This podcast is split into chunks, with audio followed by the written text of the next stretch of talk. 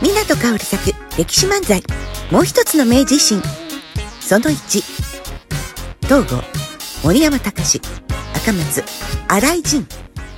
郷平八郎です赤松小三郎です二人合わせて東郷赤松です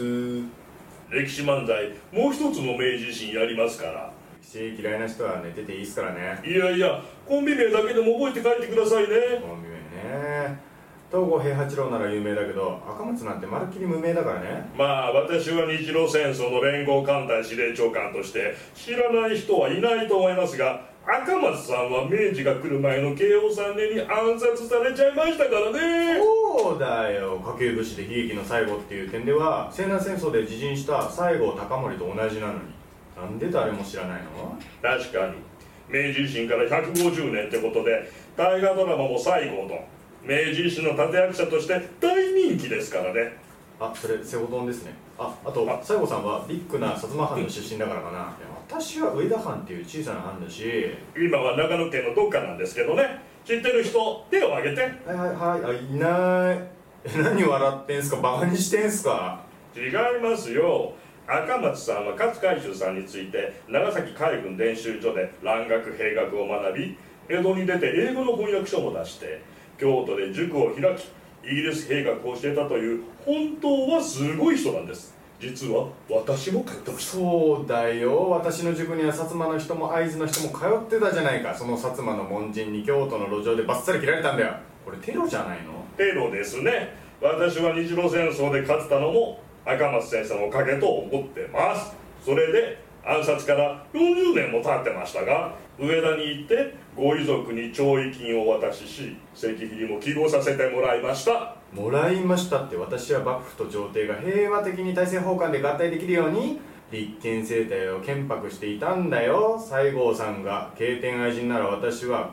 国中の人民平等だよそれ明治来る前に書いたんでしょえうだからダメなんですよんなんでだって明治を美化したい人にとって遅れていて人権意識なんかなくて民度が低くて身分制度でがんじがらめの暗黒の江戸時代を解放したのが明治維新にしたいんです邪魔じゃないですかそんなことないよ私の書いた「誤解性向上書」は徳川様薩摩の島津久光様越前の松平春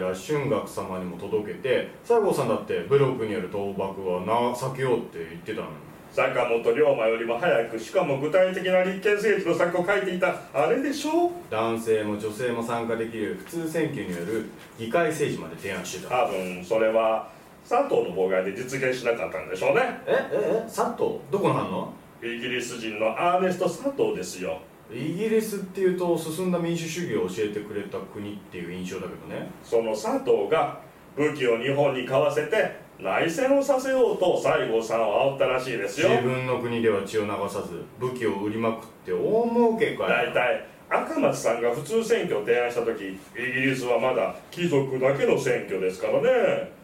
進んでるのは赤松さんイメージに騙されちゃダメですよなるほど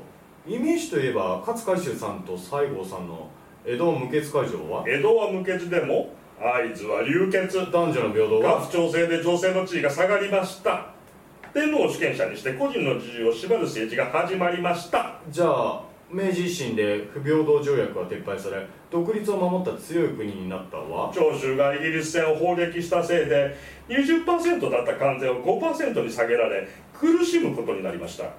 長州の失敗で国がおかしな方向へ進んだのが明治で今に続いているんですそれから明治政府に入った西天音は軍人の命は鳥の羽よりも軽いという軍人直後を書いてますすぐに武力に訴え負けると相手の国にひらふすそして命を粗末にする体質伊藤博文だって結構テロやってますよね長州人が作った政府に逆らった西郷さんは靖国神社には祀られていませんもし私が暗殺されなかったら人民平等個性の尊重世界中に自慢したいくらいの立憲主義の明治政府ができていたでしょうねもう一つの明治維新覚えてくださいねあコンビ名はね残切り頭に洋服刀を地面につき遠くを見る江戸時代の赤松スタイルもね赤松ポーズのどこを見てるんですかもちろんもう一つの明治維新だよ東郷赤松でした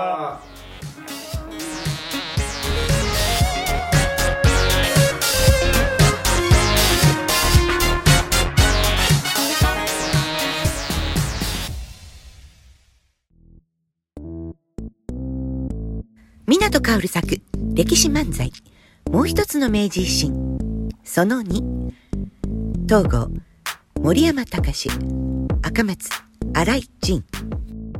東郷平八郎です赤松小三郎です二人合わせて東郷赤松でですす歴史漫才もう一つの明治維新その2やりますから嫌いな人も聞いてくださいねコンビ名も覚えてくださいね東京には私の名前のついた東郷寺もあるんですああよこれが写真か立派な山門大きな石碑だね清少山東郷寺って掘ってある聖なる将軍なんて照れちゃいますね私の別荘の跡地に海軍の関係者が建ててくれたんですよ左側に12って掘ってあるけど天皇陛下から賜りましたじゃあ上田にある君が記号してくれた私の石碑の15位は賜りましたあったけど位としては15位は12位より下だよね赤松さん嫉妬ですか師匠が弟子より下なんて納得がいかないとか俺はそもそも上田の出身だとか下手なダジャレはやめなさいそれより君は日露戦争で勝った功績でもらったけど私は何そでなのれはまあ暗殺しちゃってごめんちゃいみたいなごめんちゃいだったら暗殺する前に考えてよ赤松さんを切った桐野俊明もあんなに簡単に幕府が倒れるなら殺すんじゃないかったってブーツクさん言ってたそうですよえー、もう冗談じゃないよこっちはものすごく怖かったんだからその桐野も西南戦争で西郷さんに従い戦死しちゃってえー、なんで明治政府は改革を急ぎ廃藩置県を断行プライドをへし折られ生活が苦しくなった士族があちこちで反乱を起こしましたその中の最大で最後の乱が西郷さんの西南戦争です藩をいきなりなくすなんて乱暴すぎるよ私の五回生工場所は天皇家と幕府と諸藩の融合で国の運営をしていこうって書いてあそるんんなだけど若松さんが邪魔だから暗殺しちゃって後でごめんちゃいってごめんちゃえはいいよ私が何の邪魔だったっていうの上州人中心の明治政府は自分たちの思う通りの政治を手っ取り早くやりたかったんでしょうね天皇を神聖にして犯すべからずという絶対権力にした大日本帝国憲法を作ってしまいました維新の新しいというのはイメージだけで国の形や神話の時代まで戻った復興体制っていうことまあそうなりますねだって政府はなかなか議会も開かず自由民権運動が民衆の間から起きた時も警察権力で弾圧しましたから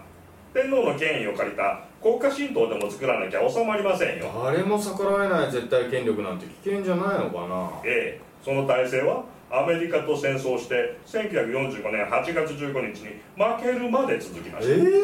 ー、日本がアメリカと戦争したの人間大使を勉強したことない若い人みたいに驚かないでくださいだよって幕末に暗殺されてるから知らない日よ本は朝鮮半島を植民地にして中国に満州という傀儡国家を作り東南アジアへも軍を出し南太平洋の島にも絶対国防圏を確保しようと軍隊を送りました中国だけでも広いのに東南アジアに南太平洋平坦が長すぎる、愛人の金子淘汰は今年98歳で亡くなりましたが東京帝国大学を出て日銀に勤めている時に25歳で志願して海軍主計中尉として南方のトラック諸島へ派遣されます主計注意兵隊の食料や被服の計算をする軍人かでも着いた時には島中が真っ黒焦げで反撃の武器もなく食料の補給もなくなり部下の飢え死にや米軍の爆撃による戦死を見ることになりました非業の死だなどうしてそんな無謀な戦争に金子は自分の若い頃は不景気で満州で成功した人を見ると戦争に勝てば我々も楽になるという空気が広がっていた今の空気もその1930年当時に似ていると心配していました今は不景気じゃないでしょう国民の財布は膨らんでるんじゃないそのれは割引の空港券やらポイントカードですだよったら国の絶対防衛権より個人の赤字防衛権を守らなきゃだよねええ憲法改正の国民投票で前の無理で賛成なんかしないようにしないと天皇を元首にした明治憲法に戻って戦死してからごめんちゃいはないからねはい若い人は特にねどうも赤松でした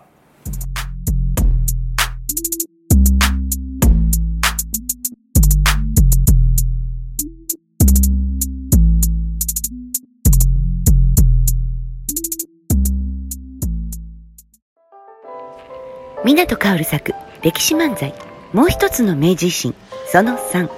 東郷森山隆赤松新井仁東郷平八郎です赤松小三郎です二人合わせて東郷赤松です歴史漫才もう一つの明治維新やりますから歴ね史嫌いな人も聞いてくださいね赤松さんどうしたんですか出てきた途端に上ばっかり見いてやー空がうるさいからささっきから大きな鳥みたいなものがブンブン飛んでるんだよあああれは飛行機というものですよ薄く伸ばした鉄でできててジェット燃料で飛ぶんですすごいもんだな21世紀の文明は外国へもあれに乗っていけるんですへよえあの中に人が乗ってるのはい大型の飛行機だと300人でも運べるんです空飛ぶ船みたいなものですねじゃあ操縦する人もいるんだねはいパイロットの他にお世話をしてくれるキャビンアテンダントも乗ってうます、ーん大勢の人が乗ってるといろいろなことがあるだろうね乗客の中で急病人が出るとどなたかお客様の中で「お医者様はいらっしゃいませんか?」って聞くんです緊急事態もあるだろうねそんな時一人でもさっと手が上がるとみんな固唾を飲んで見守ってうんうん無事に命が助かると拍手喝采ですあー助かってよかった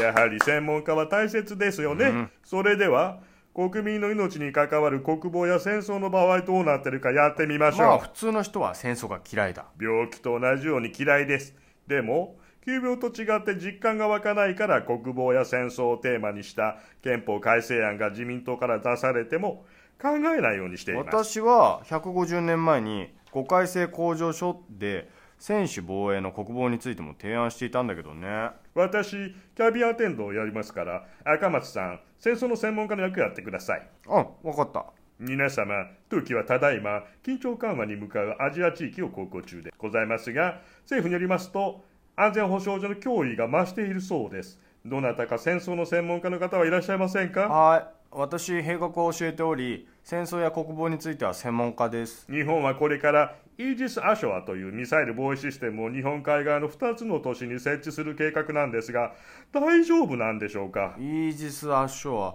岸辺の盾って意味かえミサイルって何、大砲をものすごく大きくしたような武器です同盟国が戦争を始め敵国に攻撃したら日本も交戦状態になりミサイルが飛んできますそれをこの地図のように迎撃する計し画かし東郷君地図を見るとミサイルを迎撃したらこの都市が報復攻撃を受けてしまうここに人は住んでないの今の日本で人の住んでない地域なんてありません